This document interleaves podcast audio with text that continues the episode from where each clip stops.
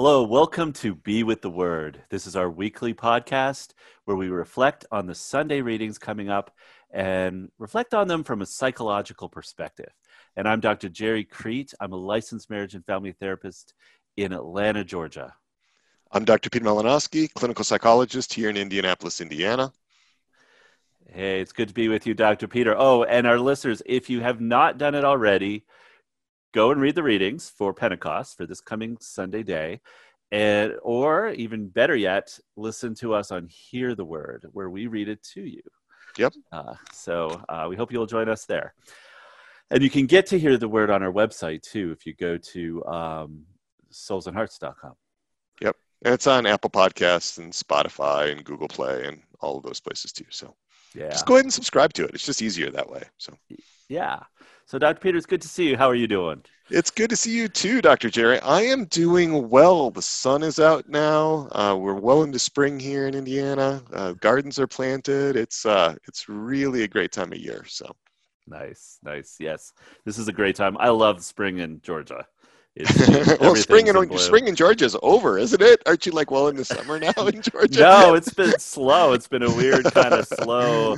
Kind of gets warm and then cool again. It's a bit unusual. So but listen, uh, we have a really good readings. You know, this week it's Pentecost, which is Pentecost. So exciting. Yeah. Um, and I'll just yeah. give a little heads up. What the theme is is how to end power struggles. So if you're used to having conflicts with spouse, maybe with kids, this is the episode for you. how to break power struggles when they happen. And I'm going to give we're going to give specific tips and stuff on how to break those power struggles and we're going to connect them in with what the readings have to say. So it's coming from the word of god as well. So it's pretty and if, and if you're new to us that's what we do here on be with the word. We take a look at the gospel. We take a look at the, the, the mass readings for the sunday through a psychological lens to see how it can inform us in the psychological realm. That's really our special niche here with this program. So welcome to you all. We're glad you're with us.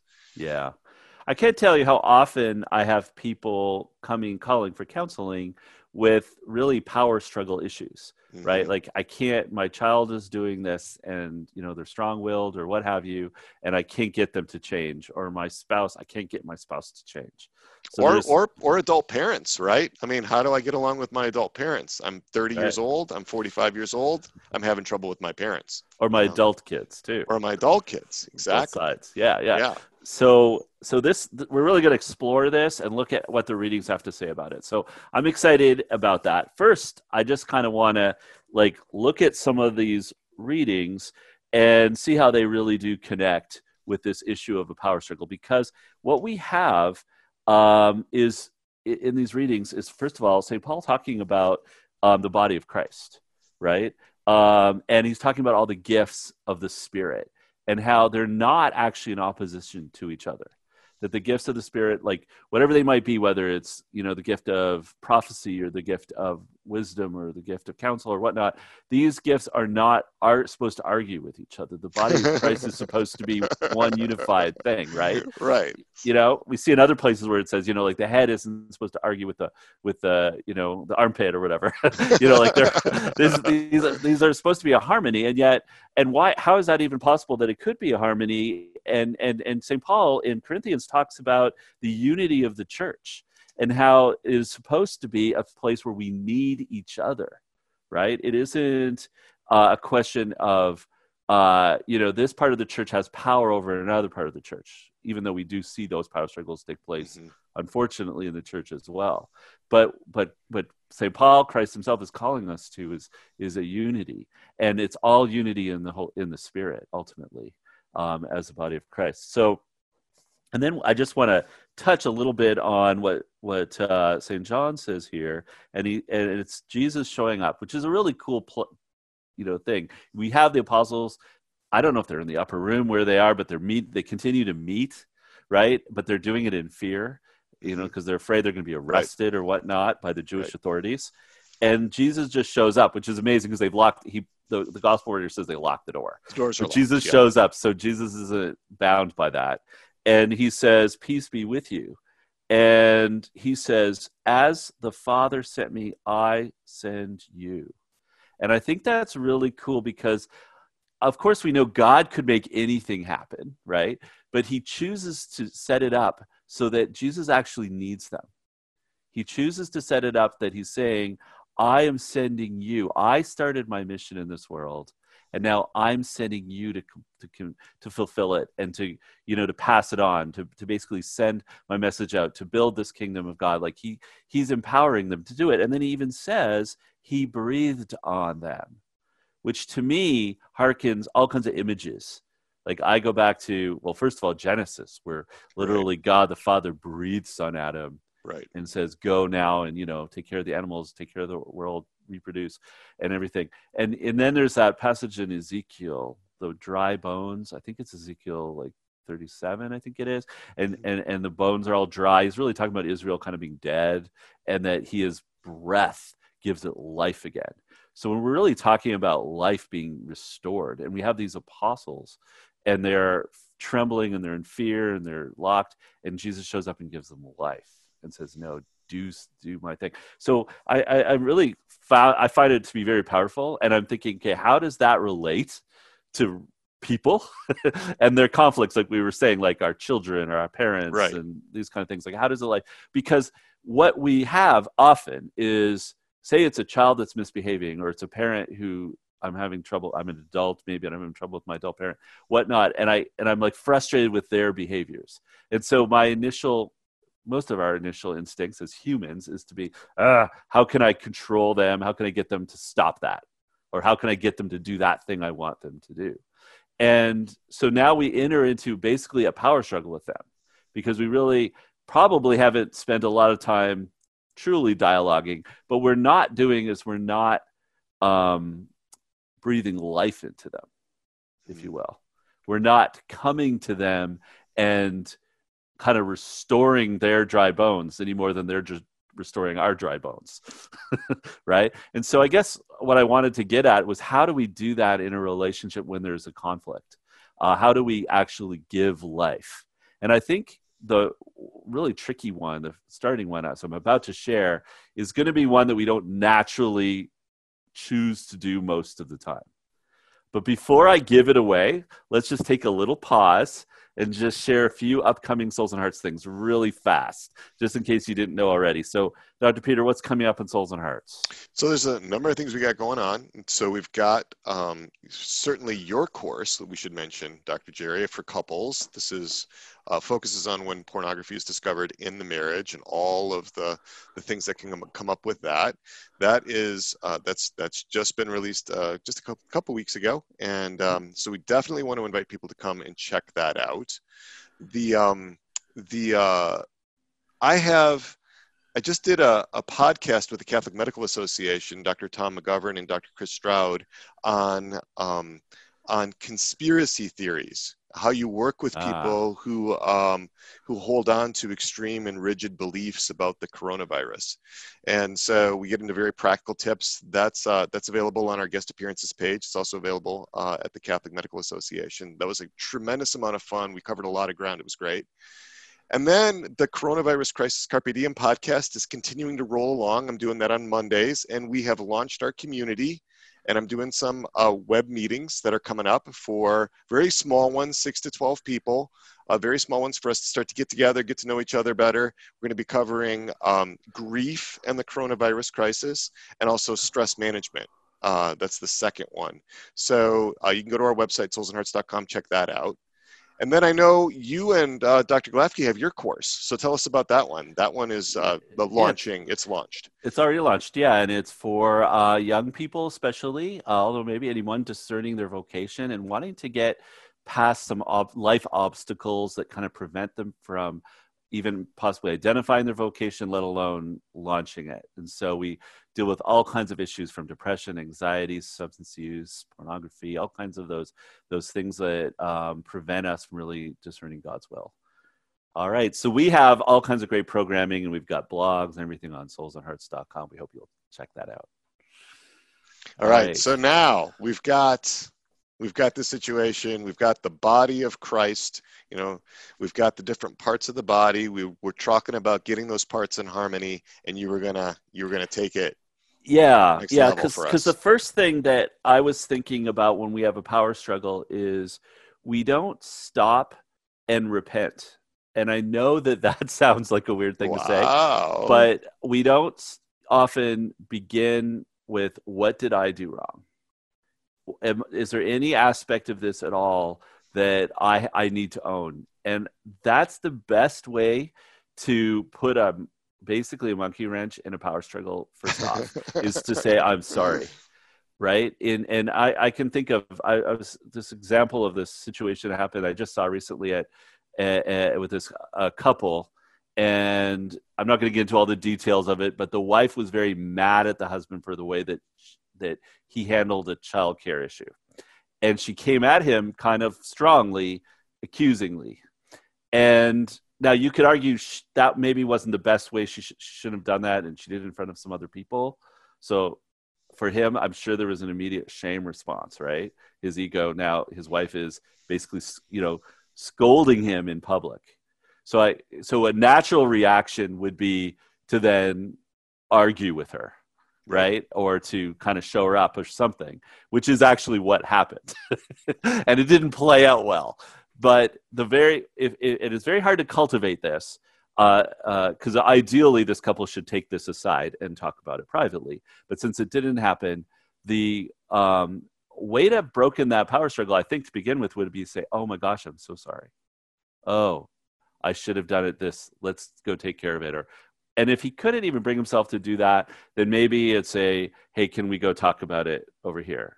But he has to own like or he or if it's a she it doesn't matter who it is um, own whatever you can that's yours right to start off with because a person who's coming at us and confronting us with something isn't often actually expecting us to do that ironically right. because right? we're coming at somebody you did this and i don't like it. Well we we we maybe we imagine they're just going to melt but most people don't. Most people just shoot back.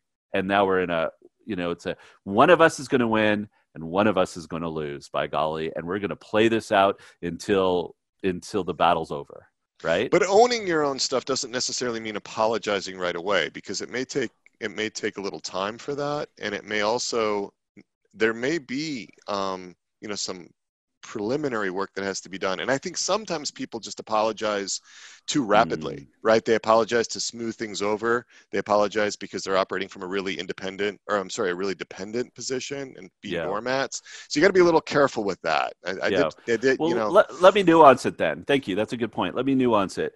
Because what does it mean to be powerful actually? Okay. I would argue that to be powerful it means that one has some control over ourself our oneself not control over someone else. So the only thing you can own is your own behavior, first of all. Because the minute you start arguing back to the person, because if they're coming to you with, you should have done this, right? Well, then they're playing out, right? The, they're starting off a power struggle that basically is trying to control or blame or whatnot. And so if you enter into that, then all of a sudden that's where that escalation and somebody's going to, you know, has got to win, got to lose by golly till the end and nobody ends up winning, right? But if you can own and, and control your own behavior, right? So whether it's a full well, whether an apology is needed or not, it's I can own what I did. Right. Right. Right. So you're basically talking about self possession. If one person Yes. can come into this self possessed, if one person can come into this recollected, right, natural realm and also the spiritual realm, the conflict doesn't have to escalate. Yeah. It only takes one to be recollected because you can't have you can't have a fight if the other person isn't willing to engage in that polarized way. So that's that's what I'm hearing you say.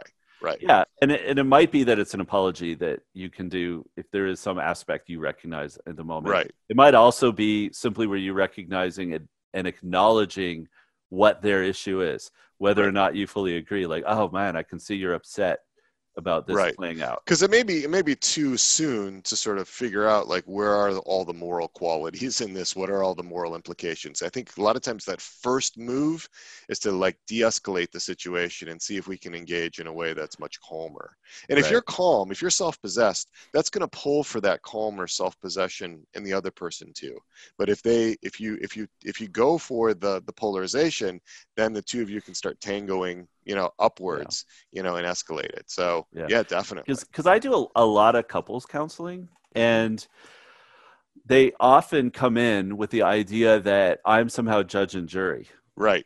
and they're going to come in and they're going to play out this power struggle in front of me, and I'm going to dub somebody the winner and someone the loser, and then somebody gets to go home and say, "See, the See? counselor said I was right."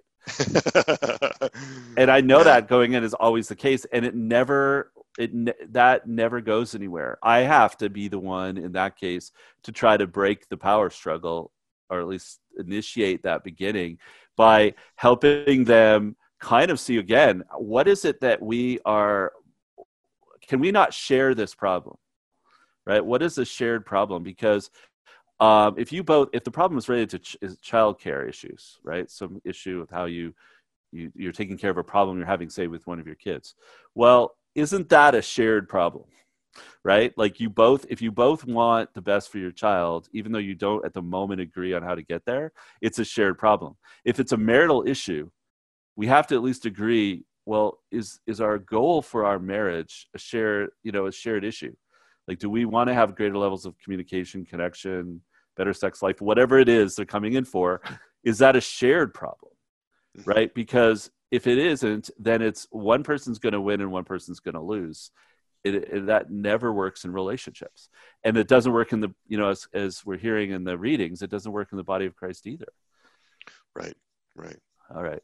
So so okay. So um, breaking it means t- we have to have some level of control of ourselves. I like the way you put it, self possession, right? And so in other words, wh- when I can own my mistakes, when I can own my um, strengths, even when I can own my behaviors and what I've done, and then I can choose to do an act of whether if it's called for an act where I ask for forgiveness, an act where I um, or perhaps acknowledge that I even understand where another person's coming from.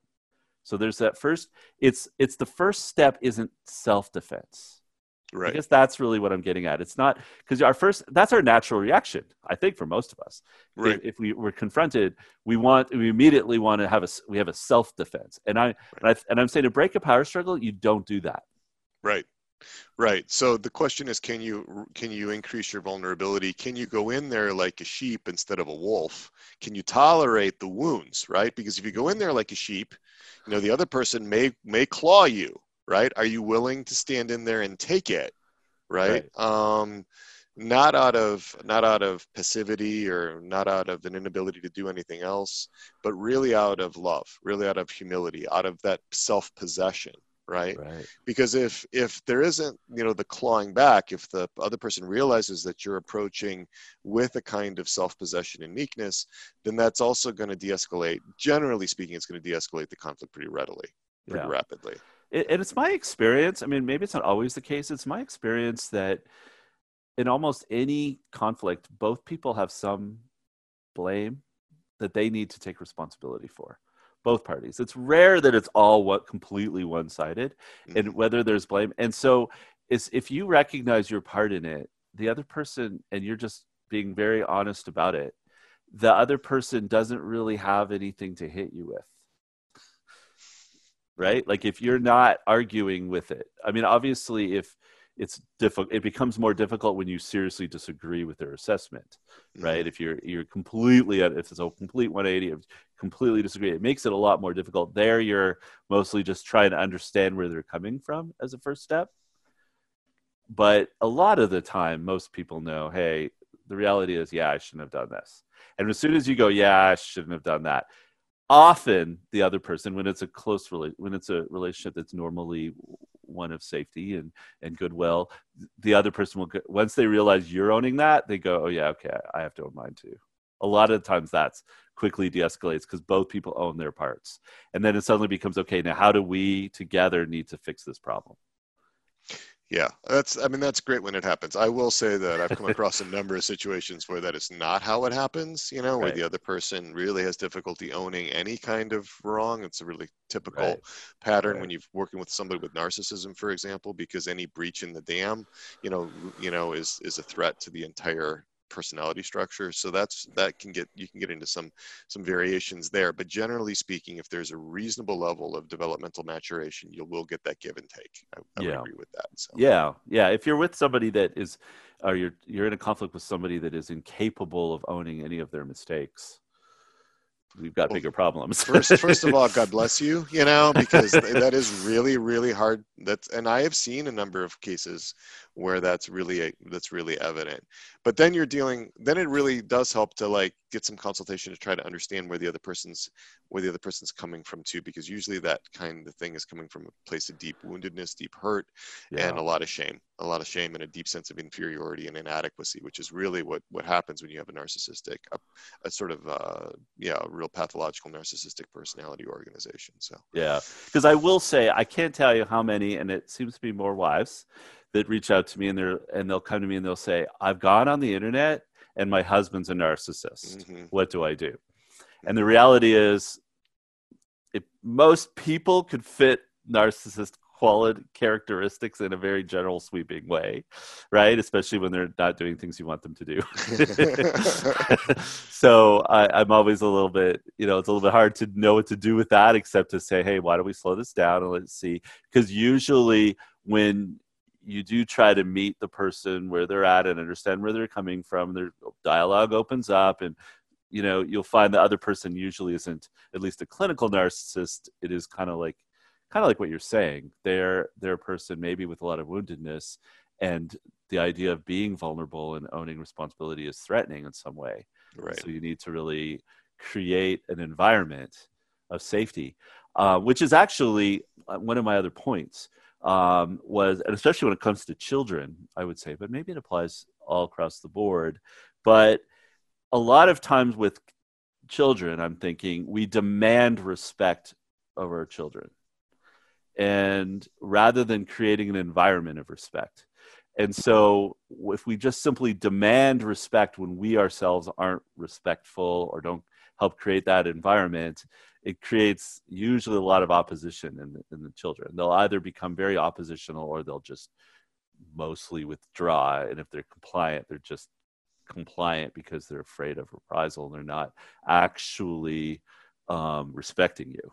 Mhm. Um, so I guess I'm curious. Do you have any thoughts on how does even as a parent? I guess it probably applies to couples too, right? How do you create an environment of respect?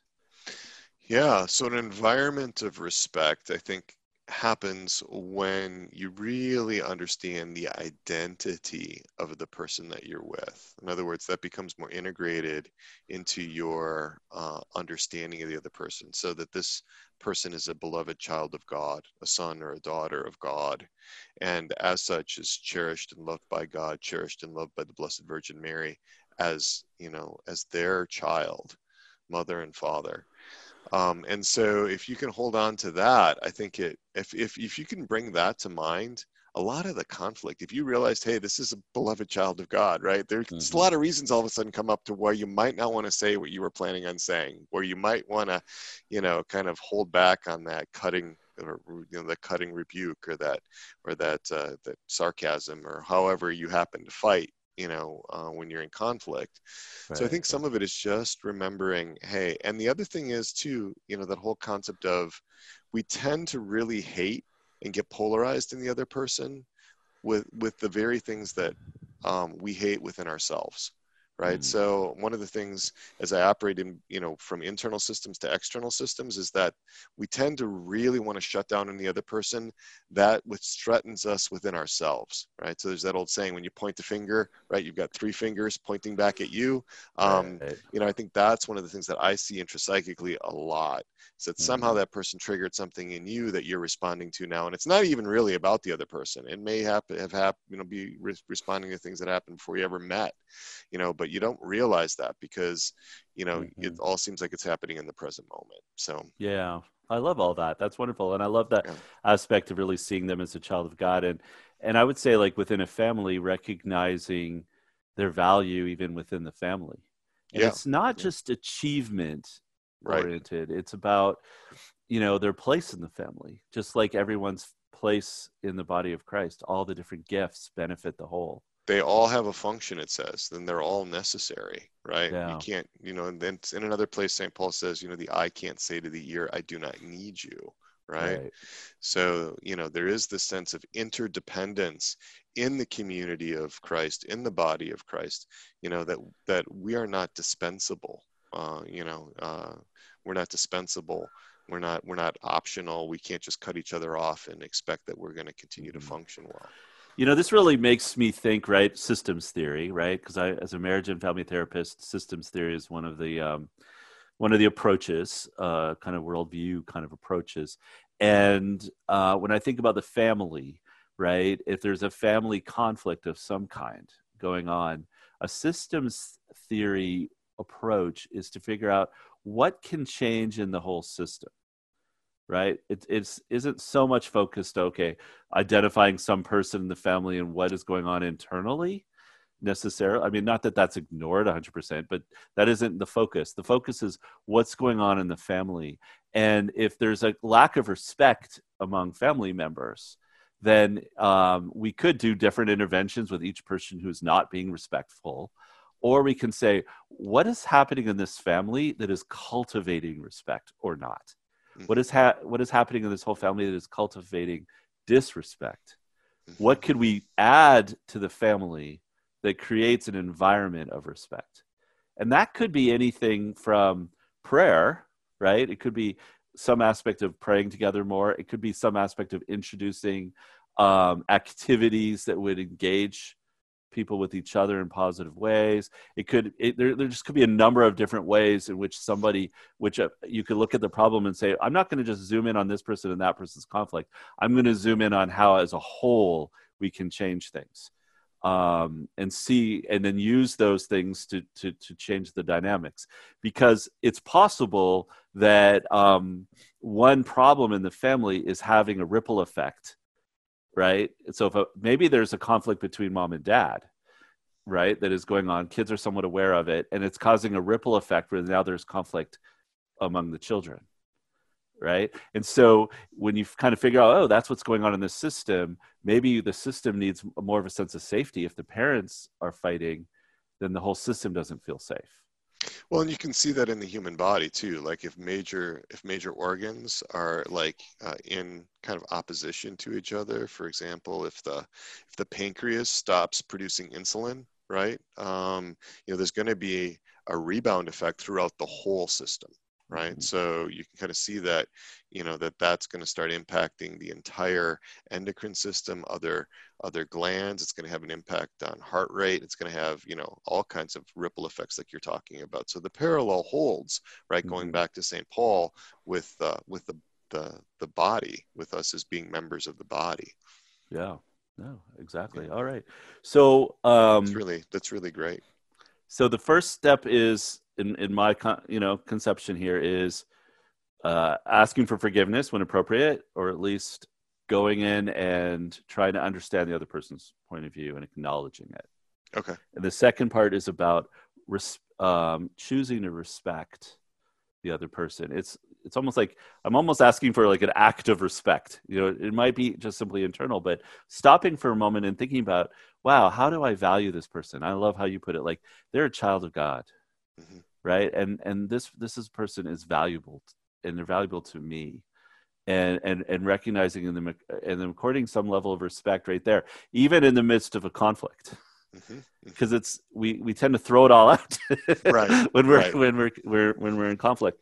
And then the other aspect is interesting and it's saying i need you.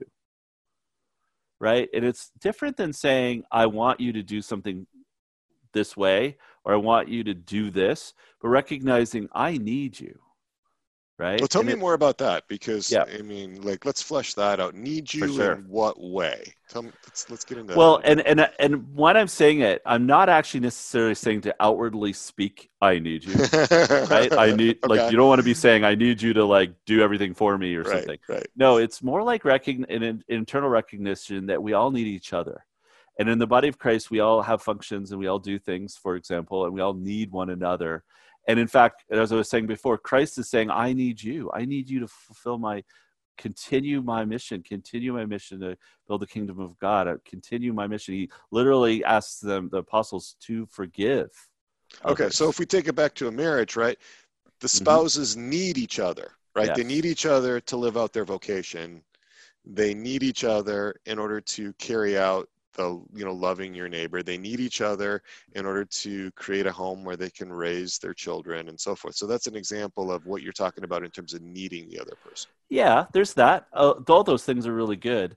I think that I, it, when it's a spouse, there's also just an element of I need you emotionally. I need your support. I need your love. I need, I need to know your, um, that you know we're in this together, right? There might be there might be an emotion, not just a functional. Yes, functional for sure. Um, you know, we we need to be running this family together and doing everything, but but this is an important person. This is a precious person to me. This is my helpmate this is my this is the person by my side and and and, and i and, and and i need them just as they need me it's not a neediness i want to avoid that it's not Right. like Like that. dependency or something. yeah like it's a recognition that i'm not alone i can't do it alone So here's here's where I have a little bit of trouble with that though, and that is that yes, sometimes that person's not going to be there for you. Sometimes, or maybe even chronically. I mean, you know, so um, I'm I'm hesitant to hitch my wagon to any type of emotional response from a spouse, you know, because so so so here's the thing though that's a good point though because i'm not actually um hitching my what how do you put it? Hitching uh, like- yeah. like like i have to have a response from them Right. or else i'm going to be mad or something. And it's really not about that. The truth is we are interdependent um, and we do need each other. And when i get into a power struggle with someone then i am i am basically only saying i want you to do this and and and and and, and you've kind of disconnected yourself from the fact that that i i need we need each other. And and it kind of the whole thing of we disconnect ourselves from from repentance from forgiveness from owning our mistakes. We disconnect ourselves from respecting the other person and we respect we disconnect ourselves from the fact that i need them. They're important to me and i need them. And and when you do a power struggle it's like i'm going to shoot them down until they comply we've now we've lost that completely Sure. Or I'm going to punish them, or just yeah, just Yeah. I'm just going to exercise vengeance and aggression against them because they're not meeting my needs, and I've given up on them. right? Yeah. Um, well, I think though that we also have to understand, I, you know, you know, that there's human weakness, and that for whatever reason, sometimes for years at a time, right? Let's say, let's do use an extreme example. Somebody has a head injury, right? So their capacity for compassion, for empathy is shot, right? They're actually very difficult to manage behaviorally, and they may never be able to provide some of the emotional or relational needs in the marriage again, right? So, but I would argue it depends it's a pretty special case that's a special case, but you know what? I work with a, a fair number of people with pretty heavy duty, um, you know, difficult clinical presentations and spouses. You know, Yeah. some real difficult presentations and spouses that have gone on for decades sometimes, and it's unreasonable to expect that that behavior is going to change. Um, and so I I think we can still say that you need the other person, but not because of what the other person is going to provide you necessarily. We're not hitching our wagon to their behavioral or emotional re- response, but God has still given you that person to love in your life, right? There's still a role that that person plays in your life. Um, and God understands how that person's gonna gonna behave and how he's gonna respond or how she's gonna respond. So I just want to say, just for those folks who really are skeptical of you know if i reach out in love to this other person in compassion you know that the that the gates are going to open and there's going to be this wonderful rapprochement because some folks just are not going to experience that because people have Mhm. free will right and sometimes Right. this stuff is really it was really difficult to work through and sometimes spouses to be quite blunt won't do it Right. But can I can I throw something out though? And that may be the case because your partner, if we're talking about spouses, your partner may not choose to respond. That's always Right. possible.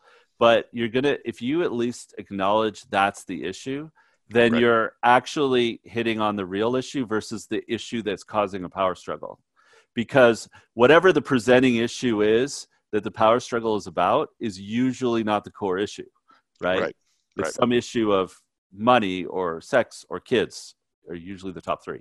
But when you get down to it, if the if there's a reality that the other person doesn't care about your needs at all and doesn't care about your concerns at all, that's a bigger issue in a relationship right you're all then that's going to amp- every possible marital issue that could come up is now going to be amplified a hundred thousand times because that's underneath and most people now there are people who will be you know obstinate and say yeah i don't care. And then you're stuck in a marriage with somebody that has no capacity for empathy at all then yeah good luck. But that's going to be very that's going to be a cross of a special kind.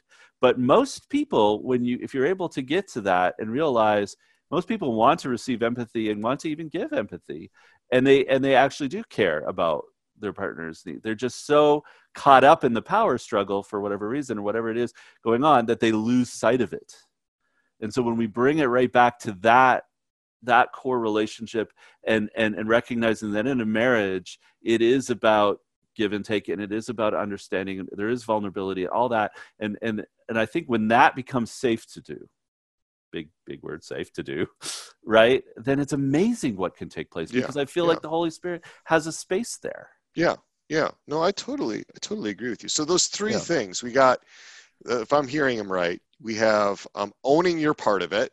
You know, Yeah. you got to own your part of it. Secondly, respect the other person, see them, you know, as God sees them. And then the third part, what was it again? is Dr. Gerry. about recognizing your need maybe need can be a loaded word but your Right. your inter- interdependence with this person Rec- fact that- okay, that, this you're person has a alone. role in your life. There's Yes. something really important about this person in your life. Right. Yeah, Okay. yeah. Got So it. the simplest way to say it is I need you. Okay. You know, even to your kids, I need you. Like not like I'm gonna die if you're not around. Right. It's but it's like, you know, you're an, you're important to me. You meet some of my needs. You're you're we're we're together in this. You know, Right. even in a friendship, we we we need each other.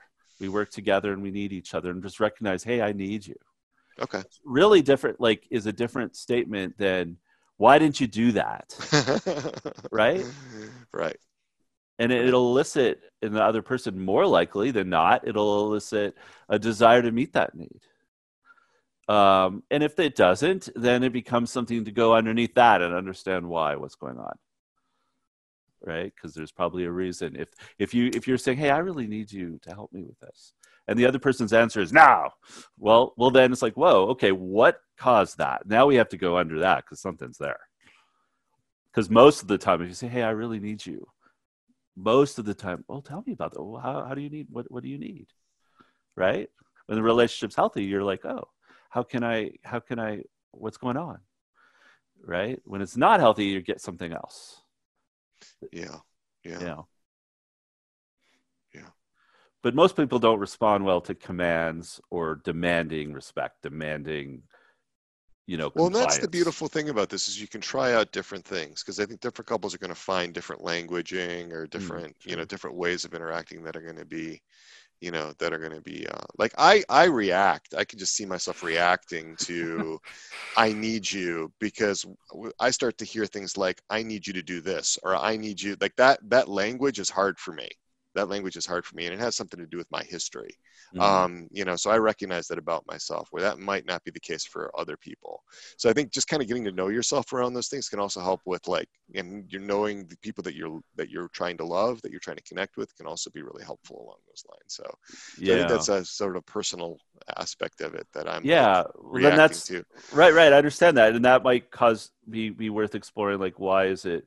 Why does it cause that reaction in me? right Because if you're with, you know, if, if it was, I'm going to talk about you and your wife or anything, because in this in this kind of segment, but if it it might be hard for her to ask for things if Right. your reaction is that, his reaction and yeah, it might not be because you don't want to do the thing. It may be Right. because it's eliciting something else. right So, what would help you to feel safer? What would help Right. you to feel like you could receive that?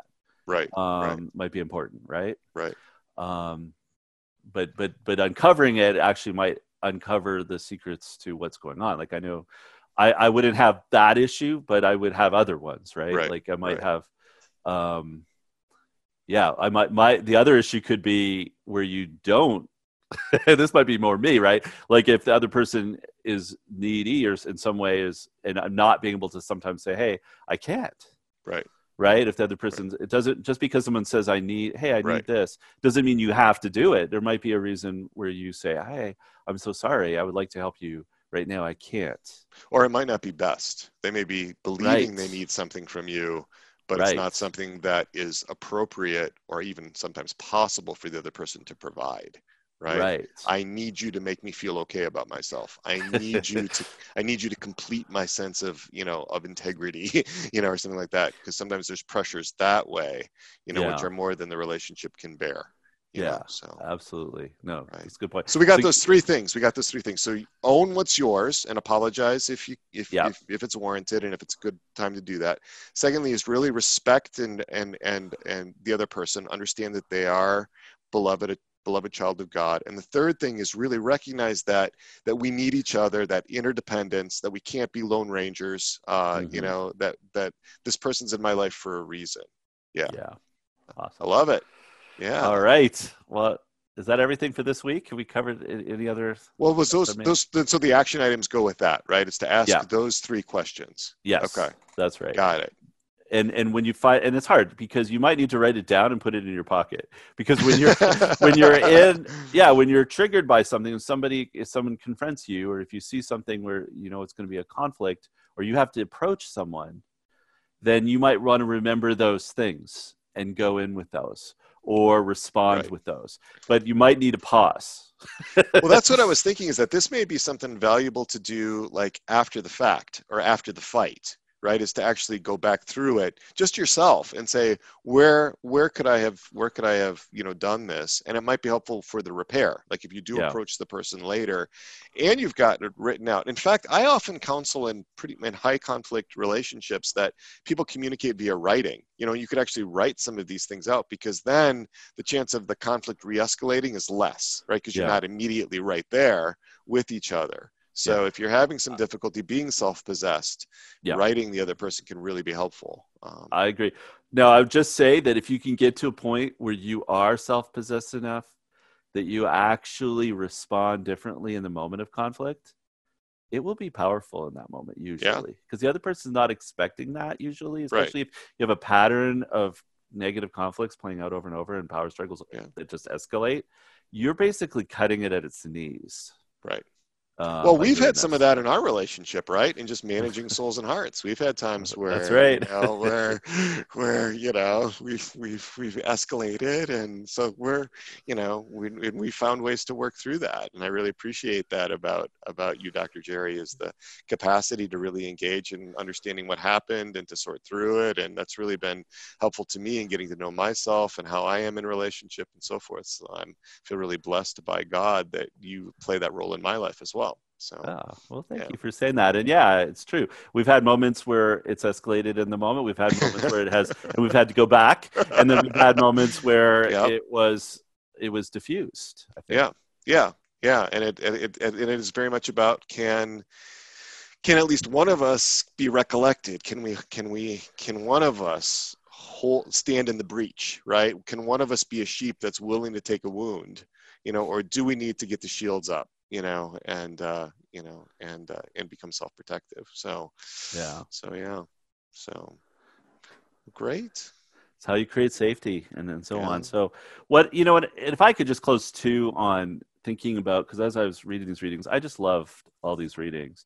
And what came up again and again for me was this idea that um, Jesus' message or his word and how the apostles were supposed to then preach that. And when they had that moment where, um, you know, they were speaking in tongues, there was a point though where it seemed to me it wasn't just about a language that they were grasping. It was about like a light bulb went on. And it was like it was kind of reminded me of a few weeks ago when we had the road to Emmaus and the and the, the people were walking with Jesus and suddenly it was like a light bulb went on and all the scriptures made sense to them. And I feel like it's the same at Pentecost. Like light, a little light bulb literally went over their heads, but they were like a light literally came on and it all made sense in what his word was and what it means to give it and and what it because God Jesus's message like Jesus was about healing, bringing mercy, bringing love, bringing reconciliation to God from sin. And that was his whole point. And he actually reserves his harshest criticism to the religious people that he calls, you know, whether the Pharisees or whatnot, were the hypocrites or the people that are allowed money lenders in the temple or whatnot, or the self righteous. But he actually loves, goes out of his way to love and bring mercy to the people who are the sinners, who are messed, just messed up. So honestly, like that tells me, at least, what spoke to my heart in this over and over again is just, you know, my role as a Christian is to bring God's love and healing and reconciliation, not uh, uh, giving it allowing sin, but actually bringing healing to be able to overcome sin um, through mercy and love as his message, and how exciting it is. And and that means that can happen in our everyday, like we are talking about today, in our relationships, kids, and our relationship with spouses, but in all in our relationship with our friends, like with you, right. like that's what we're called to be. Right. Right. Isn't that I don't know. So I'm, i know I'm preaching so, right now, but it's just right. like exciting to me. right. We have, we have to take it in, right? It's one of the things that struck yeah. me is that this was a gift, right? It wasn't something that they all had to work through in their self improvement and their self perfection programs. They were able to take it in mm. as a mm. gift, right? He, they yeah. took it in and then they were able to go out. You know, it's, it's a funny thing, right? All these people are frightened. They're up in the room. They don't want to venture out at all. And then got, you know, then, then Christ breathes into them and says, now go out and convert the world like what yeah. a contrast right so yeah. so it is we be, they became partakers of the divine nature as st peter puts it right yeah. partakers of the divine nature the breath of the holy spirit they received the holy spirit into them they became temples of the holy spirit at pentecost uh, in, a, in, a, in a completely different way and and so we need that as well so that's what we're doing at souls and hearts is we're trying to figure out what gets in the way of us living that out what gets in the way of living that out and so it's great to be with you on this journey so thankful for all of our listeners, Dr. Gerry. I'm thankful for yes. you. I'm thankful for our listeners. I'm thankful for all the staff that support us. Um, and uh, and it's a it's an amazing journey to be on you all to be on with with all of you. And if you like our show, please subscribe, please like, please share with people you think would help. Yeah. All, right. right. Well, thank you, Dr. Peter. It's good to see you. Until next time, for all of you, be still, believe, be loved. Be loved. Take good care. God bless you all.